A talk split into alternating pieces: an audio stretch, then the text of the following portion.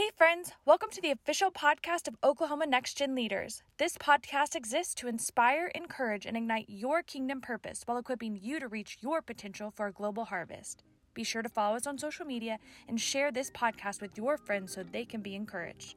On today's episode, Jeremy Hart, Oklahoma Youth President, joins us for his first Next Gen podcast with a message for this generation's leaders. You don't want to go anywhere, so let's get into today's episode.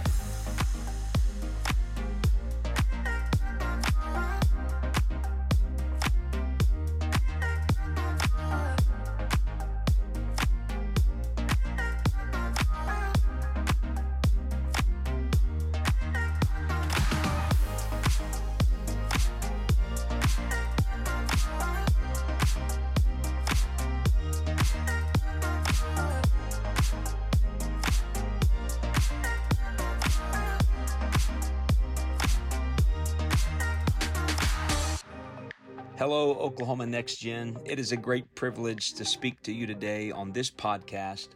And my prayer is that something said in our time together today will make a great impact upon your heart and your mind. I speak to you on this subject the missing years. Luke, in more detail than the other gospel writers, he took the first two chapters of his gospel to convey the narrative of Christ coming to earth. In both surprise and surrender, Mary accepted the saying of the angel, which carried to her the news that, although a virgin, she would conceive and bring forth a son, and call his name Jesus. And indeed, one starry Bethlehem night, nine months later, God made good on his promise a promise not only to Mary, but to his people, when that new mother brought forth her firstborn son and laid him in a manger.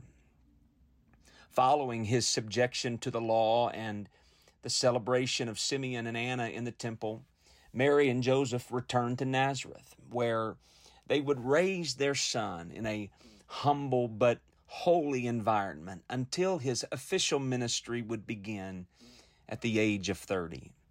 Yet, strangely enough, after Jesus turns two, Scripture falls silent, and the readers of Holy Writ are left wondering what Jesus was like as a child.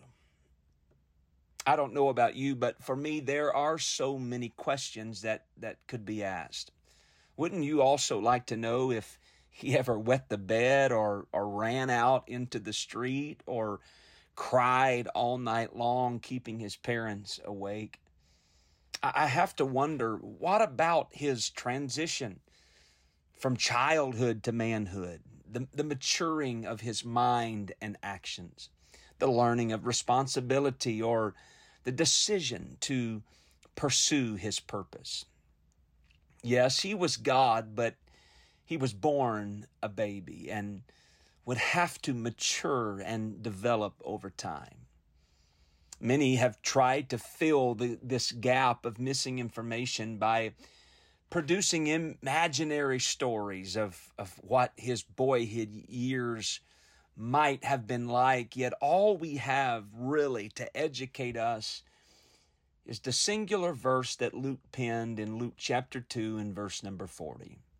Luke says, The child grew and waxed strong in spirit, filled with wisdom, and the grace of God was upon him. Then, in the span of just two verses, Luke, from that moment, catapults us forward in time and pulls back the veil of secrecy long enough to reveal one single moment in the teenage life of our Lord. Jesus is now 12 years old and accompanying his parents on their annual journey to Jerusalem for the celebration of the Passover feast. We are not told anything about their stay in Jerusalem other than that they fulfilled the days and the duties of the feast. But when they headed home to Nazareth, we learn that Mary and Joseph unknowingly left Jesus behind. Of course, feeling anxious and embarrassed, Mary and Joseph then turned back toward Jerusalem, where three days later they found Jesus in the temple in the midst of the teachers, conversing with scribes, asking insightful questions, and offering unusually wise answers. Mary's words to her son were these Son, why have you done this to us? One translation said it this way We've been worried about you. Jesus responded to his mother in what I would imagine to be a calm yet genuinely surprised tone. Why did you seek me? Did you not know that I must be about my Father's business? I must do the will of Him that sent me. I must walk in this destiny that draws me. I must pursue the purpose that, that even now is pulling at me. Yet we are told Mary struggled to comprehend what such a statement could mean. So Luke sufficed to write these words They understood not his saying. And Luke brought the story to a screeching halt by saying, Then Jesus and his parents went home. Period. Then silence. silence. Really, Luke? That's all you're going to tell us? We see a glimpse of Jesus at age two, and then at age 12, and then you just leave us hanging in suspense. The very next thing we read about is 18 years later. So, in the telling of our Lord's life, there, there is an enormous gap of missing information. Quite literally, 18 years are lost to history. Now, that's astounding to me. A 12 year old could make newspaper headlines for his deep insight into Scripture and then slips into obscurity for 18 years. I mean, God's in the house. You'd think somebody would keep a journal. But suddenly, those 18 years of silence were broken, broken by the words of John the Baptizer Behold the Lamb of God, which taketh away the sin of the world. That moment then marked the beginning of his ministry. And soon after, Jesus would begin assembling his disciples and then perform his first miracle at the wedding in Cana. But may I submit to you that his baptism in the Jordan was far more than just the arrival of his ministry. I believe it was his departure from a time period that many, even today, assume did not matter because it did not make the Bible. But hear me clearly when I say today to the next gen leaders of Oklahoma the missing years mattered. The missing years mattered. Those 18 years of waiting were not worthless, they were not insignificant, they were not without purpose and value. Those years positioned him, those years prepared him to fulfill the divine destiny that was placed upon his life and the kingdom purpose that had been set before him. And although the record of those years are missing, when when the writer sat down to put pen to parchment and record their gospels that are now contained in the precious Word of God that we read. Although those years were not recorded for us to glean and gather from, certainly we know Scripture is all given by divine inspiration of God. Therefore, our knowledge and understanding of these 18 years was not pertinent or necessary for the conveyance of the gospel. I believe we can survey this silence and come to a better understanding of the years that made our master. I have to ask, I have to wonder, how did Jesus spend those 18 missing years? First of all, I believe he spent those years waiting. Luke wrote that after Mary and Joseph found him in that Jerusalem temple, Jesus went home with his parents to Nazareth. And Luke chapter 2, verse 51 says, He was subject unto them. Undoubtedly, Jesus knew what he had felt. He knew what he had heard. He knew what he had seen sitting in that temple conversing about the law that he himself would one day fulfill. But in spite of this glorious moment, in spite of this divine moment, a moment that was worth mentioning in Scripture, in spite of how fulfilling this must have been, he willingly surrendered to the process of waiting. He was in Jerusalem of all places, he was in the temple of all places. Yet he subjected himself to his parents and went home. Sure, when the time was right, his ministry did begin. His mission was accomplished, but think about this today. Even Jesus had to wait. Even Jesus had to wait. The truth is about all of us, we despise waiting. When our mind is made up and our decision selected, we we loathe the thought of any delay that might keep us from our intended goal. When our focus is fixed upon a certain end, we, we will anxiously wear ourselves out in order to reach that end simply because we hate to wait. Yet I would tell you today there is worth in waiting. God uses waiting to develop our trust in Him. Waiting reminds us that we are quite literally at the mercy of God's timing, and there's nothing we can do about it. I have often said there's nothing more frustrating yet fulfilling than the timing of God. Our human tendency is to crave control. But the worth of a waiting season is that God teaches us to rather crave conformity. Conformity to His perfect will for our lives.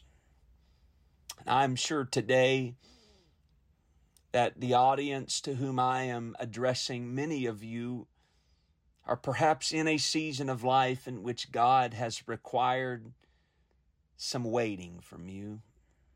You have dreams, but they are not yet reality. You have aspirations, but they seem so far off. You have an anointing, but have yet to receive an appointing from the Lord. I would admonish you today, even, even considering these missing years of Jesus' life, I would admonish you not to waste this season, but find the worth in the waiting. Even for Jesus, waiting was worth going home for. He spent those years waiting. Secondly, I see another way through which Christ navigated those missing years. In Mark's Gospel, the sixth chapter, the third verse, Jesus is approximately 31 years old and now active in public ministry. And he returns to his hometown hearing someone call him the carpenter. Not master, Lord, teacher, rabbi. They call him the carpenter. So Maybe this is how Jesus spent those missing years building, swinging hammers, driving nails, cutting lumber, carving blocks of wood into toy trucks, constructing cabinets, crafting household furniture. We know his father was a carpenter, so I'm sure Joseph taught Jesus how to swing a hammer without smashing your thumb, and how to drive a nail without bending the nail or splitting the wood. Because a builder is only as good as the contents with which he himself was built. Now, there eventually came a day when carpenter was no longer his calling, and he then accomplished greater things. Yet, for a season, his primary task and his foremost responsibility was building.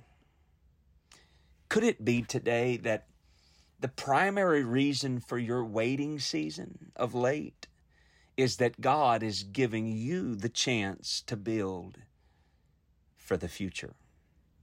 Could it be that there is something beyond the present that God sees, yet you do not see? And God is giving you the chance right now. All you can see is a season of waiting, but God is giving you the chance to build for that which you cannot yet see. My imagination can't help but want to run a little wild here. And I imagine Jesus, Jesus hunched over that carpenter's bench, and Joseph peering over his son's shoulder with pride as his son cut those angles and sanded down the wood. I imagine Joseph saying something along the lines of, Son, I know this building business seems insignificant. I know this seems like a waste of your time when your friends are doing other things and going other places. But, son, if you'll just keep building, if you'll keep working toward your destiny, you're going to do big things one day. And would you believe those very years of building prepared Jesus for Calvary. Because when he reached Golgotha's hill, Jesus found the very things he had been trained with in the carpenter's shop. There, in the place of the skull, outside the city, he found wood, he found hammers, and nails. Because next gen, what, what you build right now will become the foundation of your future.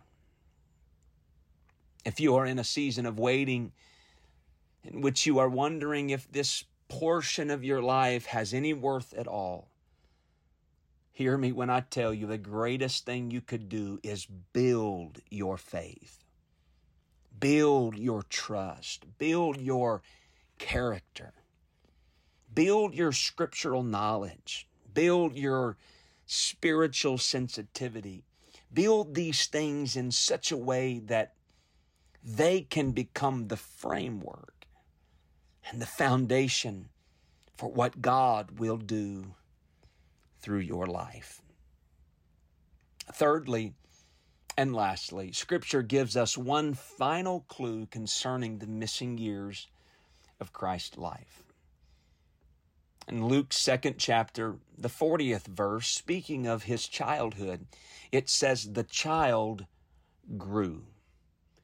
But in the 52nd verse of the same chapter, speaking of his youth and young adult years, it says, And Jesus increased in wisdom and stature and in favor with God and man. And Jesus increased. There was a season in his childhood in which the child grew, but as he transitioned into an adult life, Jesus increased. One translation substituted that word increased for advanced, saying Jesus advanced. May I may I just point out the obvious today, everyone grows. That's a natural occurrence. But not everyone advances. Not everyone increases in wisdom and in favor.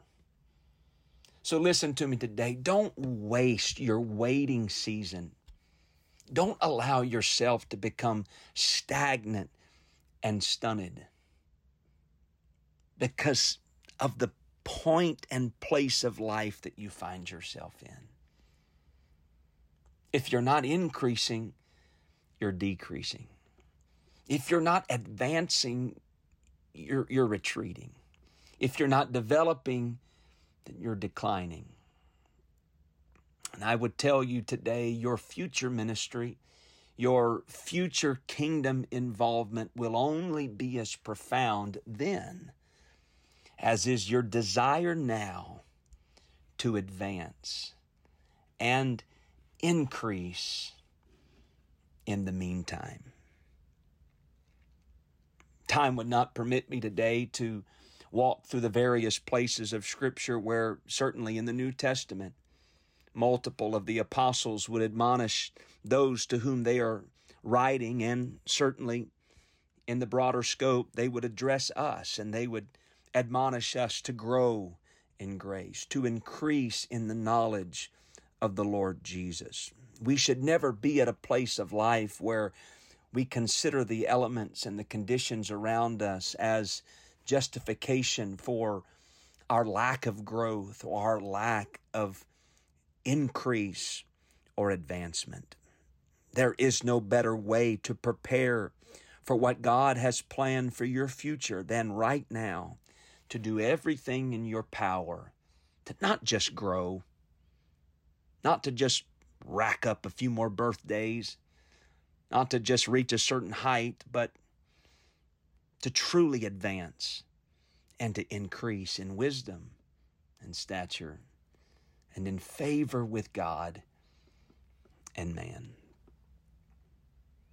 I don't know exactly where you are today in your pursuit of, of purpose in God.